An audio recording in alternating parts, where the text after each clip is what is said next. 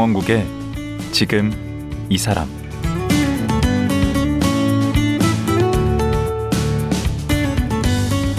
안녕하세요. 강원국입니다.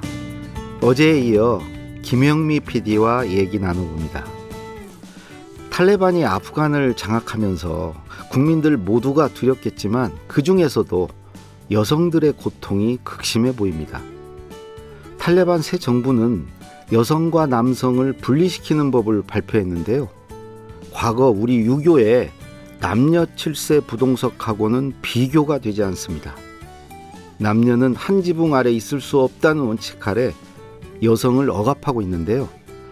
용기 있는 일부 아프간 여성들은 이에 맞서 강력하게 저항 시도하고 있습니다. 조마조마한 마음으로 응원의 박수를 보내드리고 싶은데요. 오늘은 아프간 여성과 난민에 관해 김영미 PD와 말씀 나눠보겠습니다.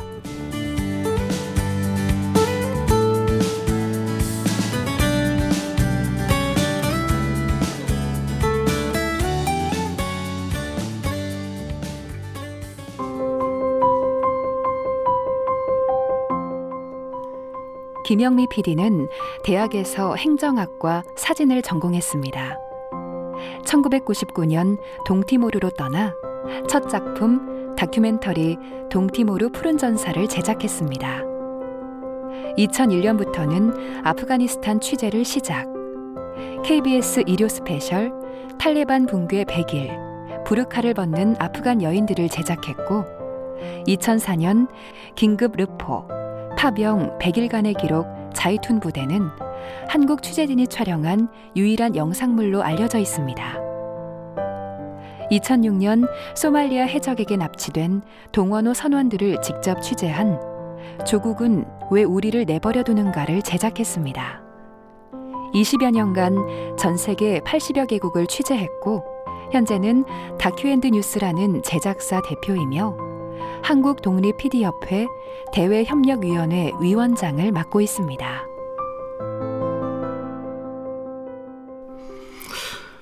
어제 참 얘기 흥미진진하게 잘 들었습니다. 특히 탈레반에 대해서 제가 가지고 있던 어떤 고정관념 이런 것들이 많이 좀 바뀐 것 같고요. 어, 좀 이제 탈레반에 대해서 정말 이해가 좀 음, 깊어졌습니다. 아마 청취자 여러분들도 그런 시간이 되지 않았을까. 예, 오늘은 이제 그 아프간 여성과 난민 문제 이걸 좀 말씀드리려고 하는데 단도직입적으로 한번 여쭤볼게요. 그 탈레반은 왜 이렇게 여성을 못 살게 구는 거죠? 네, 어저께 제가 음. 말씀드렸던 그 탈레반은 조직이라는 개념이 마드레사밖에 모르기 때문에 음. 그전 국토에 있는 모든 여성을 자기 눈에 띄지 않게 하려고 했던 거예요. 마드라사에는 여성들이 없었으니까. 음. 그리고 꼬란 해석을 이슬람 원리주의로 해석하다 보니까 예. 여성을 보호한다는 것이 예. 그집 안에다가 예. 안전하게 놔둔다로 잘못 알고 있는 거예요, 이 사람들이. 아, 그 원래 이슬람에서는 그 그거 그런 그렇게 해석하는 게 아닌가 보죠. 다른 중동 국가의 이슬람 국가를 하더라도 네. 학교도 다니고 또 어, 밖에 나가서 자유롭게 쇼핑하고 남자가 없어도 혼자 나갈 수 있고 이런 정도의 자유는 있습니다. 네. 근데 아프가니스탄이 유독 그러는 게 음.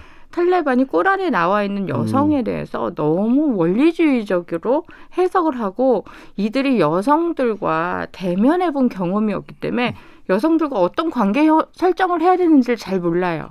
아, 큰 문제네. 네, 그러다 보니까 여성이 남자들의 그 세계로 들어오는 것, 음. 그거에 대해서 굉장한 그 반감이 있고 또 여성이 무언가 의견을 내는 거에 대해서 전혀 가치가 없다고 생각을 해요. 왜냐하면 그런 걸 본 적이 없기 때문에 어이구, 네. 그, 이런 집단이 모여 있는 게 탈레반이에요. 그래서 저는 사실 탈레반의 그 조직을 잘 이해를 해야 음. 이들에 대한 대처를 할 수 있다고 음. 생각을 하거든요. 지금 나오는 탈레반의 뉴스들은 대부분이 미국적 시각이거든요. 그렇죠. 그냥 악의 물이에요. 음. 근데 그렇게 하면 나머지들이 설명이 안 되는 거예요. 그걸 깨기 위해서 우리 김 PD께서 어? 유형을 무릅쓰고 거기를 가시는 거 아닙니까? 네, 그래서 음. 제가 어, 지금까지 겪어본 탈레반을 기반으로 했을 때는 이 그 개념이 완전히 가부장제 묶여 있는 상황인 거예요. 음. 쉽게 말해서 아버지하고 오빠가 더 권위적이에요, 굉장히. 음. 그 그런 상황에서 어 탈레반도 정권을 잡다 보니까 이 남자들의 여론이 더 중요했던 거죠. 음, 그- 그 여성이 세상의 반인데 그 어떤 독립적인 주체로 그 인정을 않는 거네요. 그런 교육을 받은 적이 없잖아요. 그러니까.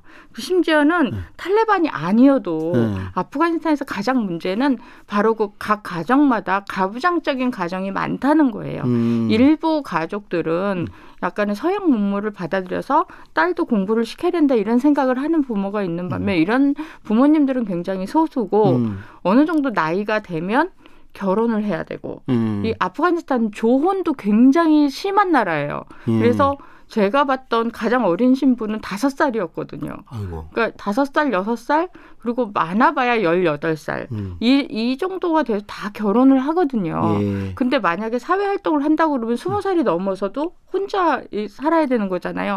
가족들이 그걸 못 봐요. 그러니까 서류상 결혼도 시키고 그러면 이 아프가니스탄에서 혼인은 남자의 종속이 되는 거예요. 음. 그래서 맘대로 자기가 거처를 옮길 수도 없어요. 음. 주소를 바꿀 수도 없고 어디 가서 뭐 서류 한 장 뗄 수가 없는 예. 거예요. 근데 그 탈레반이 이번에 이제 새 정부는 샤리아 에 따라 통치될 것이다. 지난 시간에도 언뜻 말씀하신 것 같은데 이 샤리아가 뭔가요?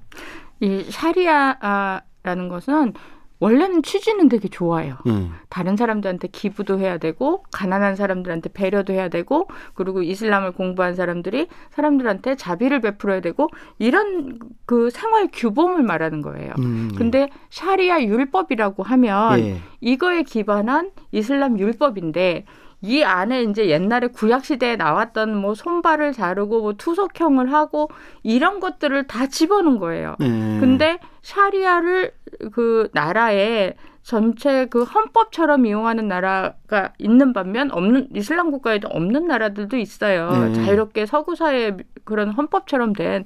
근데 이 아프가니스탄은 탈레반이 아는 법은 샤리아 법밖에 없는 거예요, 이들이. 음. 그러니까 당연히 국가의 헌법으로서 샤리아 헌법을 샤리아 율법을 적용시키는 거고 그거에 따른 샤리아 법정이 또 열려요. 예. 근데 그 샤리아 법정이 뭐 굉장히 허술해요. 그래서 율법 학자가 판단을 하는 거예요. 개개인이. 음. 그러다 보니까 원리주의로 판단하다 보니까 자기는 그냥 아 저기 투석형 어 여기 손 자르고 뭐 음. 이런 식으로 굉장히 허술한 허술하게 그 법 집행이 되는 거예요. 음. 그러다 보니까 힘없고 그 최대 피해자는 또 여성이고. 네, 힘없고 그런 약자들이 가장 음. 거기에 피해를 보는 거죠. 그 막상 그때 이제 취재 가셨을 때 우리 김 PD님 여성으로서 뭐 사람들이 이게 신기하게 쳐다보고 어 그랬다고 그러셨잖아요. 그때 좀 그 이렇게 위협을 받거나 좀 두렵지 않았나요? 어, 처음에 이제 시장을 찍는데 사람들 몰려들 때 되게 무서웠었어요. 음. 왜냐면 이 군중이 몰려드는 게 음. 여기서 빠져나갈 수도 없겠다라고 생각하니까 되게 네. 무서웠는데 그 다음부터는 이동할 때는 브로카를 쓰고 그리고 통역이랑 같이 다니고 예, 예. 또 여러 다른 스탭들도 또 생겼고 그리, 그리고 이제 차로 이동하고 그러면서 이제 조금씩 저도 이제 살 길을 모색했죠 그때. 음. 그리고 가장 문제가 여성을 촬영하려고 그러면 아버지나 오빠의 허락이 있어야 되는 거예요. 아, 그 취재가 어렵구나. 네, 섭외가 어려웠었어요. 근데 그거 말고도 이게 여성을 억압하는 악습들이 많이 있다고들 하던데. 네, 제가 아프가니스탄에서 촬영했던 것 중에 하나가 명예살인이었어요. 아, 그러니까? 명예살인을 촬영하게 된 계기는 카불의 톨로 TV라는 네. 그 방송사가 있는데 거기에 메인 아나운서가 저하고 좀 친했던 어, 아프간 아가씨였거든요. 예. 근데 그 아프간 아가씨가 친 오빠에 의해서 명예살인된 거예요. 어. 그래서 그것 때문에 제가 너무 가슴이 아파서 아프가니스탄 명예살인에 대해서 다큐멘터리를 좀 만들어 보자. 예. 그래서 아프가니스탄에서 이제 그 다큐를 만들 때 수많은 그 명예살인 당한 가, 그 피해자의 가족, 피해자이자 가해자. 근데 그 명예살인이 뭔지부터 좀 예. 얘기를. 그 명예살인은 뭐냐면 어, 가 가문에 네. 명예를 더럽혔을 때 아. 음, 그 가족의 일원이 직접 살인하면서 명예를 회복하는 게 명예살인이에요. 그 가족 안에서. 네, 음. 우리 옛날에 은장도로 자결하라 그런 거랑 음. 비슷한 거예요. 어. 그 근데 지금까지도 거기는 그, 우린 조선 시대에 있었던 게 음. 지금까지 남아 있는 거죠, 그게. 그 이슬람과 사실 상관이 없는 게 명예살인에 대해서는 중동도 많거든요. 중동 아프리카에도 음. 중동에서 명예살인 취재할 때는 기독교 집안도 굉장히 많았어요. 아, 그래요? 네. 기독교, 그러니까 요르단 같은 경우도 10%가 기독교인인데 그 안에서도 명예살인 건수가 일어나기도 했습니다. 그래서 그렇게 생각했을 때는 명예살인은 음. 그 사회에 그 문명화되지 않은 단계에서 옛날의 악습이 음. 아직 안 없어진 단계인 거죠. 음. 근데 이게 이제 이슬람의 폐해처럼 음. 서구 사회는 알려져 있는 상황이에요. 음. 그래서 아프가니스탄 여성들의 상황을 가장 잘 보여주는 게 그 명예살인의 상황이었던 것 같아요. 그거를 어떻게 그러면 그게 개선이 될 수 있죠? 그 아프가니스탄에서 가장 부족했던 게 음. 교육제도입니다. 아, 교육. 네. 음. 그 교육을 시키려고 하면 마드레사를 보내서 음. 어, 글을 가르치고 그러다 보니까 탈레반 병사가 되는 거예요. 음. 그렇다고 그러면 보편 타당한 그 인간으로서 뭔가 학습되는 가장 기본적인 음. 교육 시스템이 갖춰졌어야 되는 거죠. 그래서 그걸 통해서 사람들에게 생명의 소중함. 예. 아무리 명예살인이 거기에 풍습이다 하더라도 생명이 없어지는 거에 대해서는 음. 전 세계 누구라도 반대를 해야 된다고 생각을 해요. 그래서 그런 생명의 소중함을 느낄 수 있는 교육이 어릴 때부터 되면 이게 조금씩 없어지겠죠. 근데 음. 아직까지 아프가니스탄 교육 시스템에서 음. 그것까지가 정착이 안 된 거예요. 음. 그러다 보니까 명예살인이 굉장히 빈번하고 음. 또 시골로 갈수록 더 심하거든요. 그래서 이런 거는 어 여성의 인권이라기보다 예, 사람에 대한 문제는. 정말 기본적인 인권이라고 예. 저는 생각을 해요. 그때 저 뉴스 외신 보면 그 현지에서 그 용기 있는 여성들이 뭐 시위도 하고 그런 분위기에서도 그렇게 나서는 여성분들 많이 있는 것 같던데. 네, 20년이라는 그 시간 네. 아프가니스탄 네. 전쟁이 일어나고 그리고 전 세계가 그래도 원조금을 조금 본 그 원조금을 모아서 보내주고 그래도 그 동안 약간의 문명화된 교육이 20년 동안 진행이 됐거든요. 음. 거기서 성장한 여성들에게 있어서 예. 다시 옛날에 뭐 엄마가 살았던 그 탈레반 시절에 그걸 돌아간다는 것에 대해서 어, 반감을 가진 음. 여성들도 분명히 있겠죠. 그 중에서 이제 지식인들, 그동안 이제 여성들도 어, 학교를 다닐 수 있었고, 또 대학까지 졸업할 수 있었고, 또 관리 중에도 여성 관리들이 대거 채용이 됐었고, 그랬기 어. 때문에 그 여성들에게 있어서 그 여성들은 인식이 굉장히 높은 편이다 보니까 탈레반의 그 무력에도 자신들은 나와서 시위를 하고 있는 상황인데, 제가 되게 걱정했던 게 예. 대량 학살을 할까봐 되게 걱정했었거든요. 음. 근데 지금 현재 여성들에게 온, 그, 그 시위가 일어났을 때 예. 그렇게 옛날처럼 어. 옛날에 탈레반 시절에도 여성들이 부르카 쓰고 시위를 했었대요. 예. 그때는 그 거진 다 총으로 쏴 죽였다고 하더라고요. 예. 근데 지금은 그 정도는 아니어서 여성들이 계속 용기를 가지고 음. 시위를 함으로써 그게 서구 사회에 비춰지게 되고 음. 또 탈레반 정부가 지금 제일 무서워하는 게 예. 뭐냐면 합법 정부로 인정 못 받을까봐. 음, 국제사회 시선을 의식하는 그렇죠. 예, 과거의 테러 단체잖아요. 음. 지금 총리 새로 내각이 들어서서 총리 세 명이 이렇게 임명이 됐는데 이들이 다 옛날에 수배자들이었어요. 테러 음. 테러 수배자들. 그 탈레반 체제 이번 이제 체제 이전에 그 아까 말씀하셨듯이 여성 관료들도 많이 생기고 정치인들도 비중이 높아졌다고 그래요? 그게 어느 수치를 보니까 우리나라보다 높던데 국회의원 여성 비율이? 네, 당 그 미국이 예. 아프가니스탄 정부를 내세우면서 어, 전쟁 명분 중에 하나가 여성 해방이잖아요. 예, 예, 예. 그래서 그 여성 해방을 수치화시켜서 시각화시키는 것 중에 제일 좋은 게 바로 의회에 아. 예, 그 의원들을 예. 여성으로 바꾸는 거죠. 예. 그래서 여성들을 좀 기용할 수 있도록 어, 많이 압력을 냈었고 음. 그거는 미국이 여성 인권에 특별히 관심이 많아서라기보다 음. 아프가니스탄 전쟁에 정당성을 좀 더 키우고 싶은 마음이 아니었나 이렇게 생각을 해요. 음. 그럼 거기도 그 이전 정부에서 선거를 치렀나요? 네, 그 20년간 네. 선거를 치렀고 선거를 네. 통해서 대통령 당선이 되고 네. 또 의원도 당선이 되고 지방 선거도 하고 다 했습니다.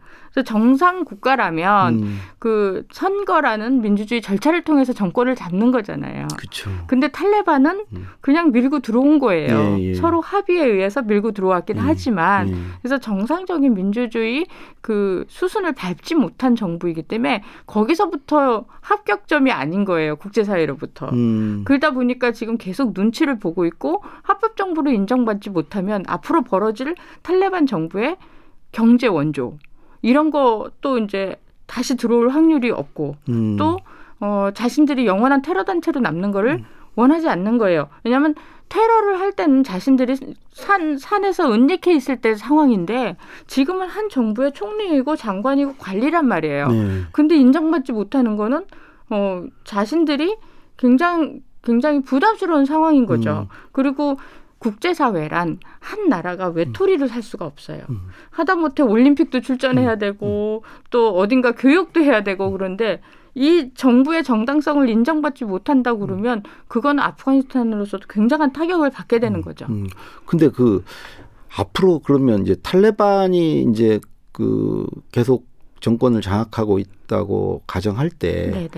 우리나라가 지금 지금 아프가니스탄 외교 관계가 있잖아요. 아프가니스탄과 음. 한국은 서로 어, 수교 국가입니다.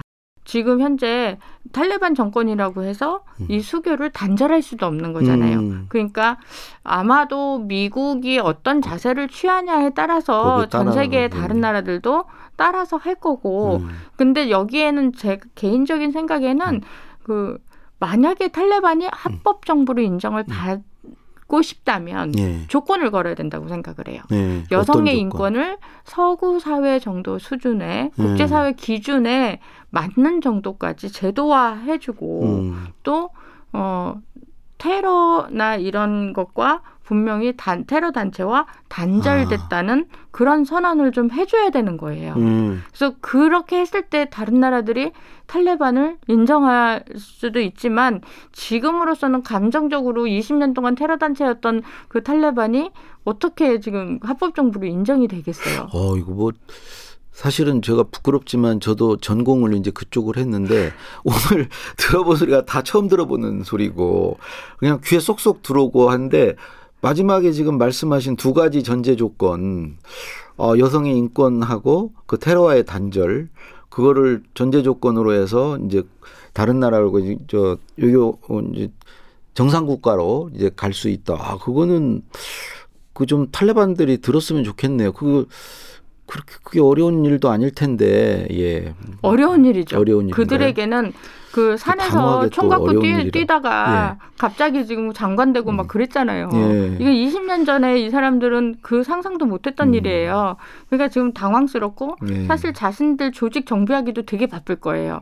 그 그런 상황에서 지금 전 세계 이런 과제들을 수행할 수 있을까? 음.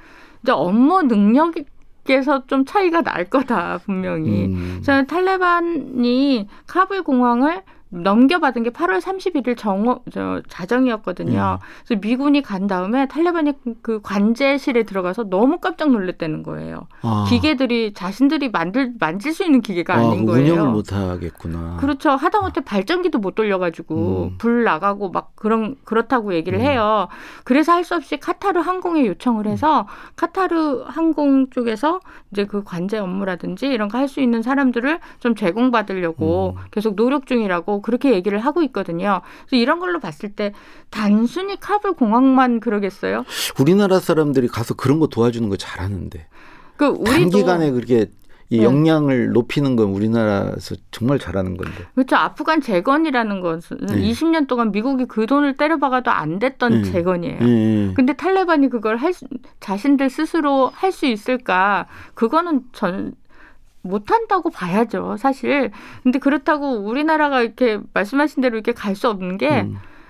IS가 또 언제 테러할지 몰라요. 음, 그래서. 지금 탈레반이 카불의 치안을 유지하고 있다라는 말은 IS로부터 그 테러를 보호해야 되는 거죠. 음. 갑자기 탈레반이 테러와의 전쟁을 하고 있는 거예요, 지금. 테러 음. 단체와의 전쟁. 그러네. 그리고 미국과 같이 탈레반 탈레반은 미국과 같이 테러와의 전쟁을 공동 수행해야 될지도 몰라요.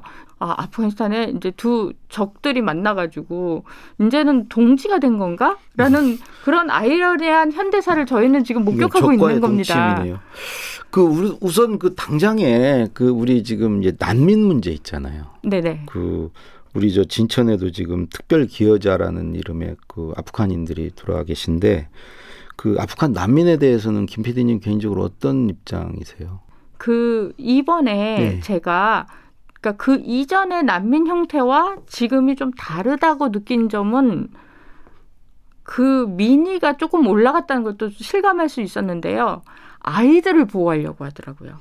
저 아프가니스탄에서 아이들은 약자층에 들어가 가지고 어. 아이들이 굉장히 어릴 때부터 일을 해요. 아. 그래서 빵을 하나 사가지고 가야 되고 길거리 폐지 줍고 뭐 이런 건 다 아이들이에요. 음. 우리는 좀 연세 있으신 분이 하잖아요. 어, 여성보다 더 취약하네. 근데 아이들은. 거기는 아이들이 그걸 했어요. 학교도 음. 안 가고 그러니까 무조건 음. 걸어 다니고 어느 정도 어 이렇게 말도 할 수 있고 그러면 학교를 보내기보다 일을 시켰다고요. 음. 그게 아프가니스탄에서 아이들을 정의하는 거였는데 아이들을 먼저 피난시키려고 하더라고요.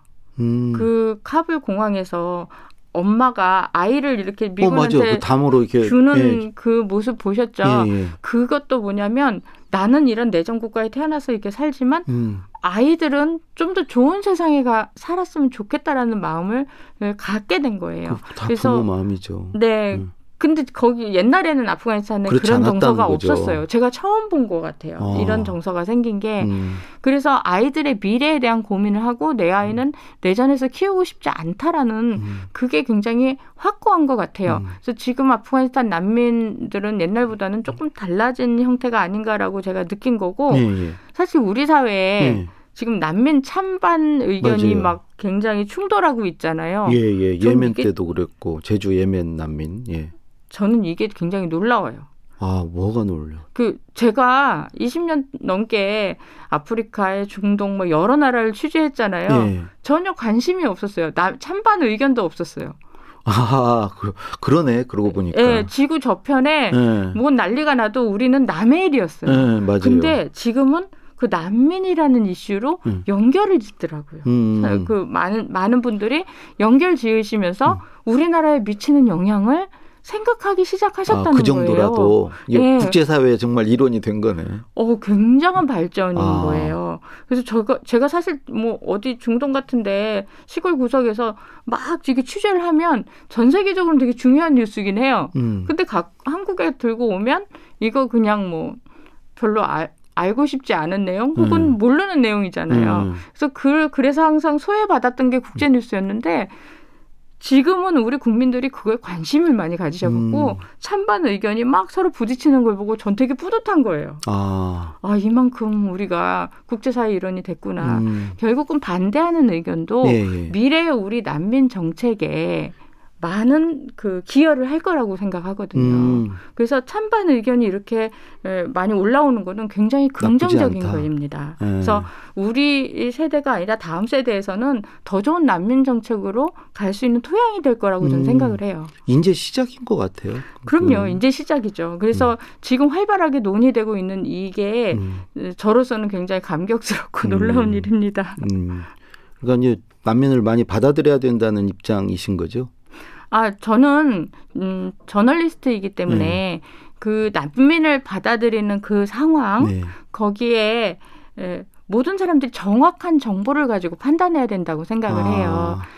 그 난민 반대하시는 분들이 가짜 난민 얘기하시잖아요. 음, 네. 그러면 가짜 난민으로 판단하시는 음. 그런 근거가 있어야 된다고 생각하거든요. 음. 저의 직업은 음. 그 근거가 될 수 있는 정확한 정보를 음, 음. 현지에서 가지고 오는 게 저의 아. 직업입니다. 음. 그래서 찬반 논란 자체에 음. 어떻게든지 제가 현지에서 정확한 정보를 가져올 수 있도록 열심히 취재를 해야죠 현장에서. 음. 마지막으로 그 앞으로도 계속 분쟁 분쟁 지역 계속 다니실 계획인가요? 혹시 뭐 이렇게 지금 계획하고 계신데 이 코로나 이 국면이 좀 지나면 어디를 가야 되겠다 하는 데가 혹시 있으신가요?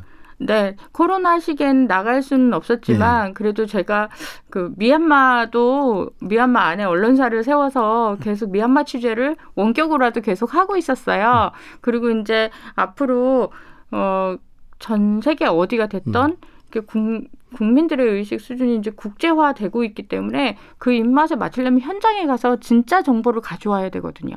음. 여기서 추측해 갖고는 잘 몰라요. 그래서 저는 그 현장 중심으로 어, 취재하는 것을 기본으로 할 거고요.